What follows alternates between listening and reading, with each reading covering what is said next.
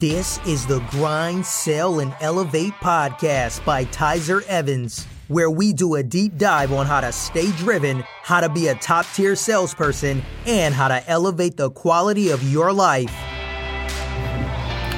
Everybody, thanks for tuning in today to the Grind Sell Elevate podcast. My name is Ty Evans. Today I sit down and talk with Paul Ruppert, who's a strategy consultant for Global Point Limited. So we talk about sales, management, leadership, startups, a really great, well rounded conversation with Paul.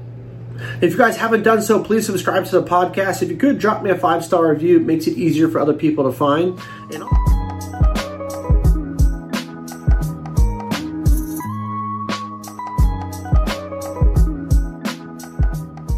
Thanks everybody for joining me on Grind Sell and Elevate. Uh, this is Tyzer Evans, and I'm joined by Paul Ruppert today. We're going to be talking about some sales and some strategy, maybe some leadership and management. Paul, thanks so much for joining us. Good to be here, Ty. Thank you very much for the opportunity to have a conversation with you and to have a conversation with your audience. Yeah, absolutely. I'm more than happy to have you. I love talking about sales. Uh, obviously, so I said, you know, we I can jump into some weird verticals sometimes. I think it's fun. It's you know fascinating to talk to uh, all different types of people, but sales is always my favorite. Indeed, indeed. So, so Paul, why don't you just give us a little bit about your background, who you are, and what you've done? Wow. Well, Ty would take a, a long time. Um, I have over 20 years experience in the telecommunications, media, and technologies uh, space, specifically now in messaging, otherwise known as SMS to the general public, and CPaaS solutions. And CPaaS stands for Communications Platform as a Service. Uh, my functional expertise spans not only sales, uh, but also product development, global growth scaling, and corporate strategy, including having had uh, direct involvement in framing the investment thesis in over 10 acquisitions and merger integrations spanning 6 million to 66 billion dollars. Wow. Um, I've held executive roles inside AT&T as a product development product development director, uh, as well as within some of the more noteworthy companies in my space, uh, which include Syniverse, Sinch, and SAP Digital Connect. These are not household names, um, but they're integral to how mobile messaging, as well as how mobile network operators interrupt uh, with each other. Um, specific to the sales fo- focus of your podcast, I've built out revenues and sales teams across borders and cultures, uh, driving upwards of $170 million in B2B sales. Uh, I've actually conducted business in 80 countries and managed teams of teams focusing on revenue production, marketing, technical pre sales, the whole nine yards, um, both in very large companies as well as rank cockroach startups, as I've ca- characterized them before. Yeah, I like that.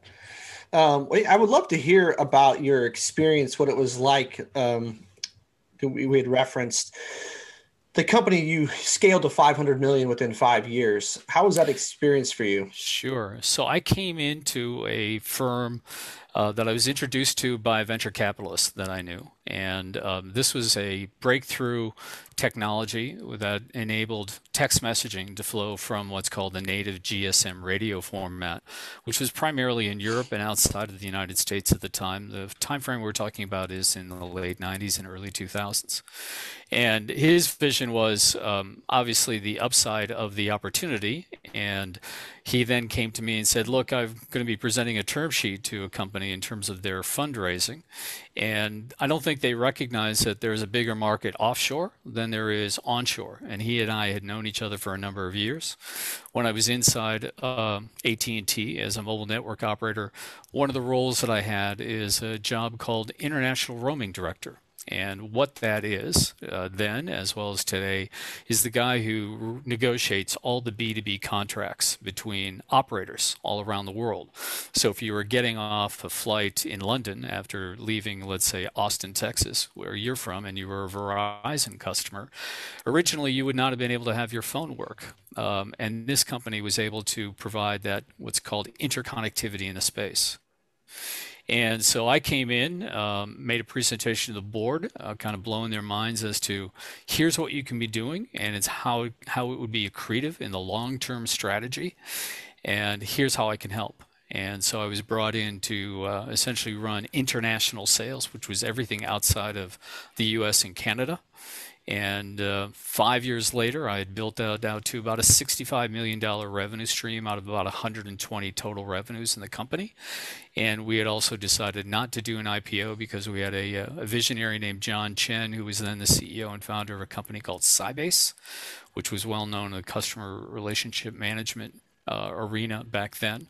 Um, and he came to us and said, We'd like to acquire you guys and integrate your technology into what we do and uh, timing was right, investors were right, and that's why we decided to, yeah, let's go do this. It was a different time as well in terms of benign financing as it is right now, and uh, quick to IPO dynamics weren't in existence at that point. But that was the experience. Awesome. Well, thank you for sharing that. Um, you know, having sold in over 80 different countries to me, which is fascinating. Uh, because there's, you know, I, I was joked that I've, I, I, am a California native, so I've sold in California. Then I lived in Atlanta for several years, so I've sold in the Southeast, and then I'm in Texas now. I sell in sure. Texas and Louisiana, which is definitely its own country. Um, so you know just just within uh, the united states you know I, there's so many different varying degrees of how culturally you have right. to talk to people in order to build uh, some type of common rapport and trust. So, what was your experience like now? I mean, is there a particular tactics you look at entering a new market or a new country with how yeah. to approach it correctly? I had a genetic advantage. Uh, I was privileged enough that um, I'm half French. And so when I was a child, uh, beginning when I was five years old, my mother used to take me back to France hmm. uh, for anywhere from four to six weeks and did that until I was 16. So that gave me a perspective of uh, beyond what I was accustomed to, being a suburban kid from Cleveland, Ohio. And, um, you know, initially it was just going to France to see my grandparents and where my mother happened to be a, um, of all things, a cosmetics salesperson uh, for Elizabeth Arden. And uh, so she would go back to France for training uh, because it was a good opportunity for her to be able to do that in her home country, if you will. Sure. Um, and that's how I got exposed to that a little bit differently in terms of looking at the world a little bit differently instead of this is the way the world works from my venue, my perspective. Uh, and then beyond that, it was oddly enough, um, I sold stereos, putting myself through college, my last two years of college, and I did it very effectively. So anybody was walking into the door, you know, spanned a number of different races, cultures, uh, economic strata, interests in terms mm-hmm. of why they were buying a stereo, and I did that very well. Uh, turned it around, turned my my financial circumstances around so that I could pay for my tuition. And those were two things that gave me advantages once I started traveling internationally. Um, different approaches, uh, you know, going into Asia, for example, um, the culture there is um, non-confrontational uh, at times, and they don't really ask questions as aggressively as Americans or Westerners. So you've got to be able to understand how to build in relative to your pitch and establishing trust uh, and uh, you know the right type of knowledge in terms of what you're communicating so that you can uh, foreshadow or forecaddy their questions in the context of here's the presentation. You may be thinking of this. You may be thinking of that. Mm. and then i also did some other things relative to as the um, uh, different venues i started incorporating. It wasn't just me who was selling uh, I did teams-based selling. Uh, I own the P&L of a, um, a messaging business in a large billion-dollar entity, and convinced the CEO that uh, the sales staff wasn't strong enough to sell messaging on their own because they didn't have the right executive level and they didn't have the right experience base. They were selling a different service and technology. Um, and so I created a team that was drawn from the product side, the sales side, the finance side, as well as the strategy side. So when we walked into a meeting, first off, we were able to secure long meetings, like two-hour meetings. Um, you know, it's it's fascinating. One of the sidebar lessons I had was sometimes I left uh, Washington D.C., which is where we were based, on a two-week trip, and the first week of the first week of the trip was completely unscheduled at that point. I was willing to do that primarily because I knew that the people that I were meeting with, once they knew that I was traveling 8,000 miles and about 15 hours of flight time, nobody denied me a meeting. I was there. They were willing to at least have the meeting. And so from there, we were able to build that out. Different type of technique. Yeah, absolutely. Yeah. Um, one of the, one of the things I wanted to ask you, know, the having, first few times were a little shaky, I assure you, but you know, it was after Right. the, the second time, I'm like, you know, this is an interesting dynamic. Nobody is saying no now that I'm in country. So So that's it. So I want to stay on that for a minute. Sure. So right, book to travel, no idea you're coming, no preface, nothing. Hey, I just happened to be here seeing another client. Well, yeah, we had already that- preset. You know, the, we just hadn't gotten to the definitive timing, and that's also an aspect of different cultures and how business is done. You know, whether it's in Latin America or Asia or in Europe or in the U.S. So, timeliness, let's call it that. So it was more of a hey, we're we're, we're let's try to meet sometime in this week, and then you kind Yeah. of just said, yeah, I'll be there, and sh- showed up on Monday. When are we meeting? Type deal. Yeah, exactly. Uh, you know, in the context of me going through the the usual systematic uh, pre-selling routine of let's have a meeting. I think there's a mutual utility. Here's why. Here's what I'd like to talk to you about. Um, and then you know, the night before the the flight, still no confirmation of a time. But once I arrived in country, as I say, and started sending out emails like, yeah, sure, of course, uh, let's have lunch next, you know, Tuesday or that was the following day, whatever it might be. So it was an interesting lesson learned. So It's bold. I like it. Uh, fortune favors the audacious. So Right. Hey everybody, thanks for tuning in to another episode of Grind Sell Elevate. This is Ty. I'm excited to announce to you a new partnership I've made with Designhill Marketplaces. If you're unfamiliar with Designhill, it's a great place and business where you can go link up with creative. So if you're looking to have a logo done, a website built, a landing page built, a funnel built, you need a t-shirt design. If you're part of a nonprofit and you've got an upcoming contest or you've got upcoming raffle to be able to help you with creative ideas. Again, whether that's designing a t-shirt, towels, giveaways, whatever it is, you can go link up with the creative at designhill.com. So it's a wonderful marketplace for all the grind sell elevate listeners. They're giving all kinds of different discounts which you can find in the show notes. I believe that there's three. Um, so make sure you go check out. They also are great. They do monthly events. I've been a part of too where you can get education on marketing podcasting logo uh, business tips selling tips uh, incredible all-in-one stop shop for anything when it comes to design. Designhill is the marketplace you need to go check out. And again if you're a listener of grind sell elevate you get special exclusive discounts you can't find anywhere else. So scroll down to the notes if you're listening to this um, on a podcast and take advantage of getting a discount on your first logo website or landing page I do think that that would be um, a tactic that could still be served today, even like in a local market. Um, I mean, I know it's hard. I guess it's maybe a terrible question because of COVID, but you know, I'm always interested. I've never really done that type of approach where I've, I've dropped in. You know, I've always been really heavy on the phones, um, so I've You know, really- taken that approach.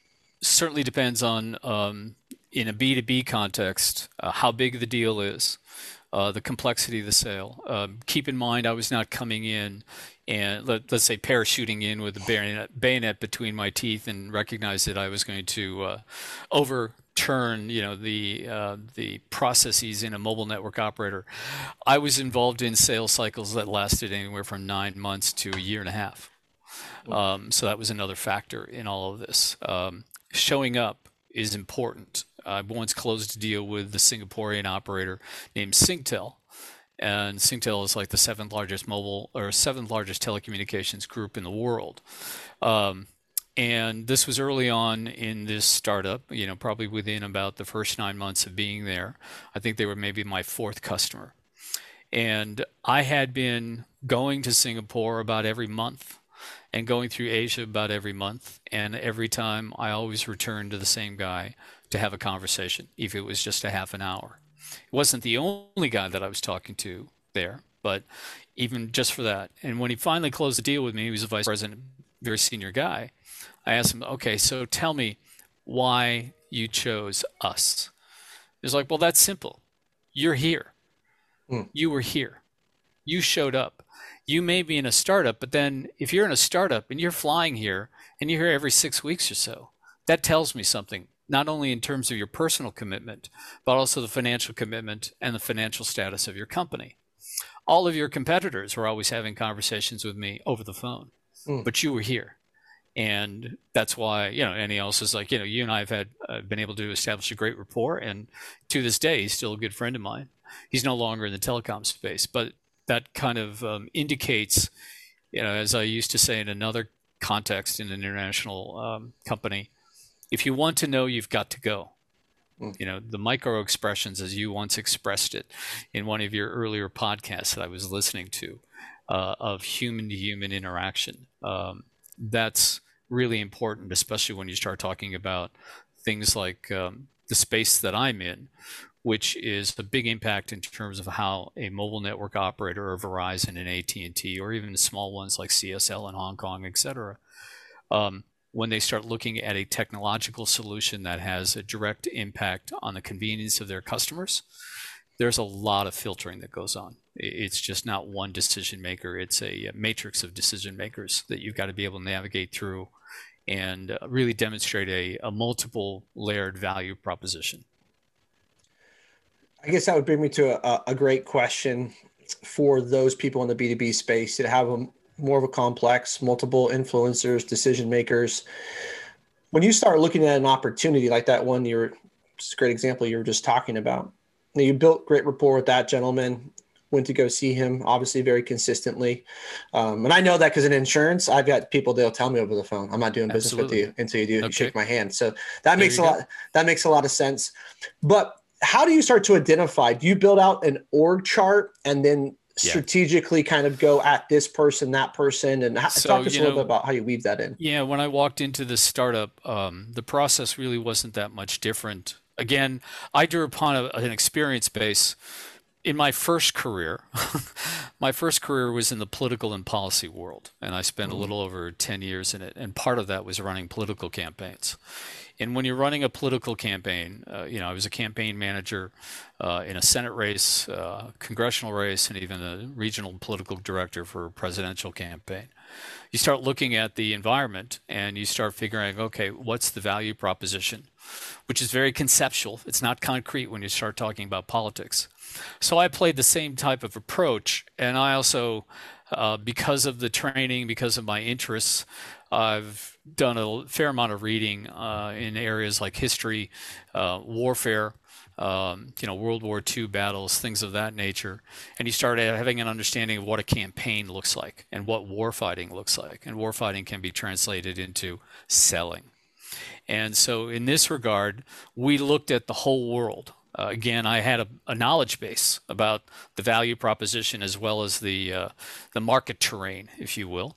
And so, out of 1,100 mobile network operators around the world, I narrowed it down to roughly um, tier one, tier two, tier three, which is scale.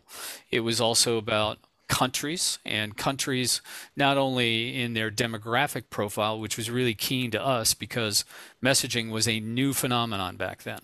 Who was utilizing messaging primarily? Well, in most technologies, either goes to like road warriors or kids. And in my hmm. case, we were looking at the kids. So I started, for example, at the time, in the early 2000s, the Philippines was one of the largest messaging producers in the world, with over 300 messages per user per day. Today, that's over a thousand plus. You know, it's just because of the nature of the uh, the messaging phenomenon.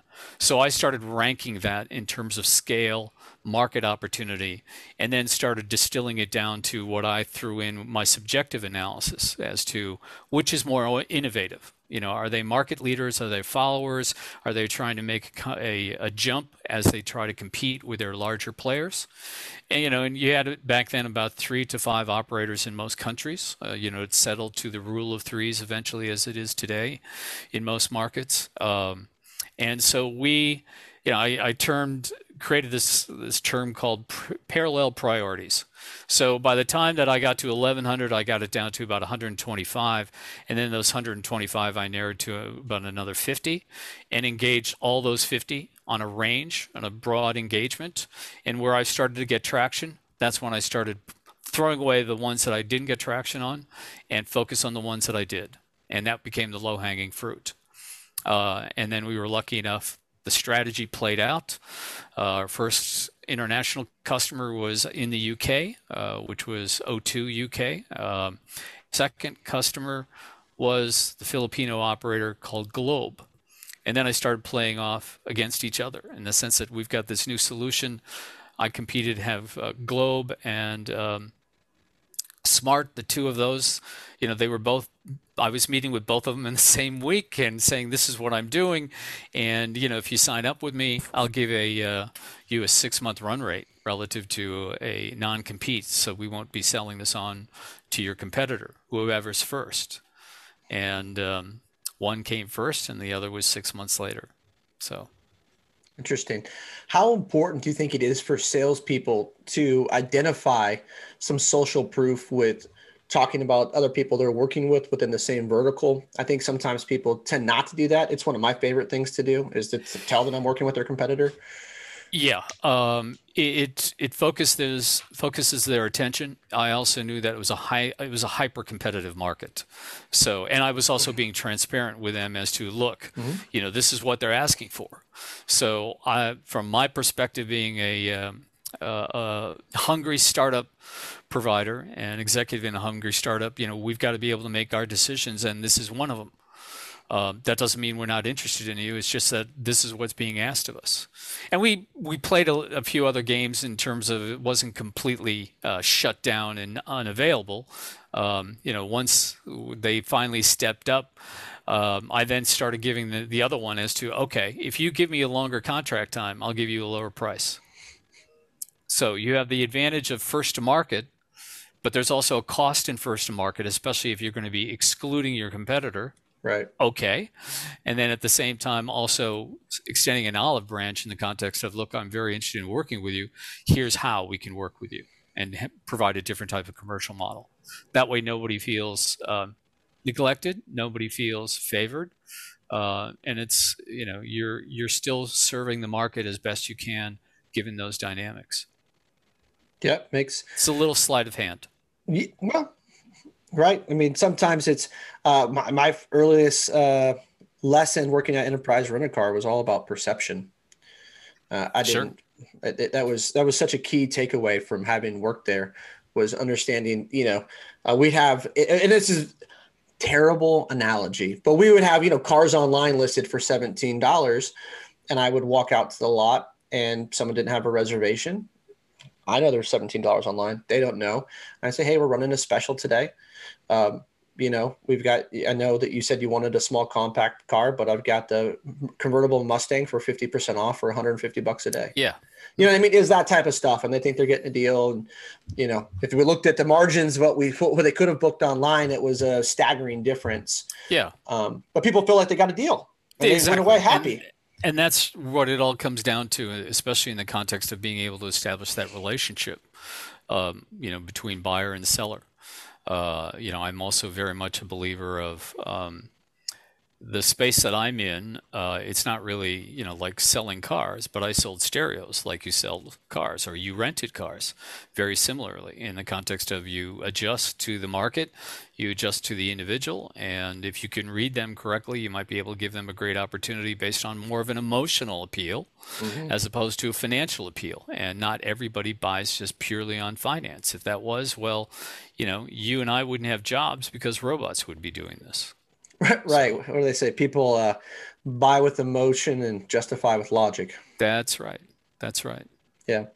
Um, I know we've only got a, a few minutes uh, kind of left, Paul. I did want to ask you. Um, I know that you're well read.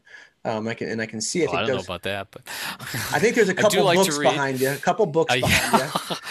yeah, and those are bookshelves. Those aren't a big stack, but yes. okay, good. I was like, I was impressed because I thought they were stacks. I was like, that's uh. No, no. uh, uh, no, that's cool. Um, any any books that have been influential, either on Start- I knew this question was coming. Yeah. Startups, um, sales, leadership. Yeah. So, you know, um, on the sales piece, I, I know you talk a lot about systems and doctrine, if you want to call that's how I would call it, you know, mm-hmm. sales mm-hmm. doctrine. Um, years ago, I went through a strategic selling training program, uh, which was really good. And uh, I've also read um, Challenger sale, which also appealed to me because it's highly analytical. It's counterintuitive. It's not the usual relationship type stuff. Um, I'm really good in the living room, like Jerry Maguire might say, but that's not how I play what I do. Uh, you know, I sit down with spreadsheets and kind of point out here's the opportunity and here's how the upside, you know, meaning a revenue opportunity, especially in a B2B context. So those two kind of stand out. But then, you know, I was thinking about back to selling stereos, and I remember, believe it or not, I went through a two week sales training program, and it was all based on Tom Hopkins you know, and Tom Hopkins was this sale guru, in the 80s. And I remember one the one thing I remember from that, this is now, mind you, 30 plus years ago for me. Um, I'm in my early 50s, and um, I remember tell, don't sell. And, you know, there was another one, oddly enough, no one limits your growth but you. Uh, and so those are the kind of the books. But outside the sales realm, one of the things that um, I've used, especially in technology and the um, the constant change relative to technology, is uh, Clayton Christensen, uh, The Innovator's Dilemma, which breaks down how disruptive adjacent players come into a market and turn it completely around and take out the incumbents mm. and why that happens. And it talks about the behavior of the incumbents who are focused on their performance engine as well as the behavior and the posture of the disruptors. And uh, Christensen's um, passed away this year, I believe, or last year. He was a, a professor at Harvard Business School. He wrote about six or eight books Another one is called the innovator's DNA, which is you don't need to, this is not how you're born. Here's the structure that you can learn so you can start identifying innovation opportunities. Uh, and so those are probably the ones that I would uh, throw out there. Excellent. Well, thank you. Um, oh, and also, I took one of your recommendations, which was virtual selling. Ooh. So I bought that yesterday. Oh, good. Uh, yeah, after listening to your podcast. So, you know, to your audience, you should pick that up as well. I mean, I looked at it and I'm like, yeah, this would be good, but it's so timely. So it is. Yeah, it's really relevant. I mean, Jeb wrote it um, during the pandemic you know, yeah. to, to, try to help people. So it was excellent book. My team that I was managing last year uh, had a, I would say that and the Challenger sale were the two most impactful books that we read last year um, as, as a team. And uh, Paul, where can people connect with you um, if they want to find out more about what you do and or utilize you? Yeah. So, Ty, you know, back to your audience, if you're a leader of an innovative technology company who's looking to be able to get to the next level and how to be able to pursue that relative to growth, uh, revenue growth in terms of sales or commercial growth, I'd be happy to have a conversation with you. And I can be reached at P R U P P E R T 888. That's three digits in a row at gmail.com or obviously through LinkedIn at paulrruppert.com. I also happen to have a website, which is paulrruppert.com or globalpointview.com. Excellent. Thank you, Paul. All of that will be listed in the show notes for everybody. So please go connect with Paul. I have not talked to, um, I don't know, anybody that has his, his sales experience in 80 different countries um, and running the type of operations. I mean, it's the nature of the business. Telecommunications is global from the start as yeah, I always yeah, put it. Yeah, so. that's true. But uh, Paul, appreciate um, you sharing your experiences with us and information. A uh, bunch of books that I have not read, so that's exciting for me since my other podcast is all on book reviews. Oh, uh, okay. So, uh, yeah. well, if you'd like, we could have a conversation about some of the books I've read behind me. You know, yeah. that's about twenty odd years of that. So yeah, good. Well, thank you good so stuff. much. I uh, really appreciate your time today, Paul. Thank you, Ty. It was a pleasure being here. Thanks for Thanks. the uh, opportunity. Absolutely. Cheers.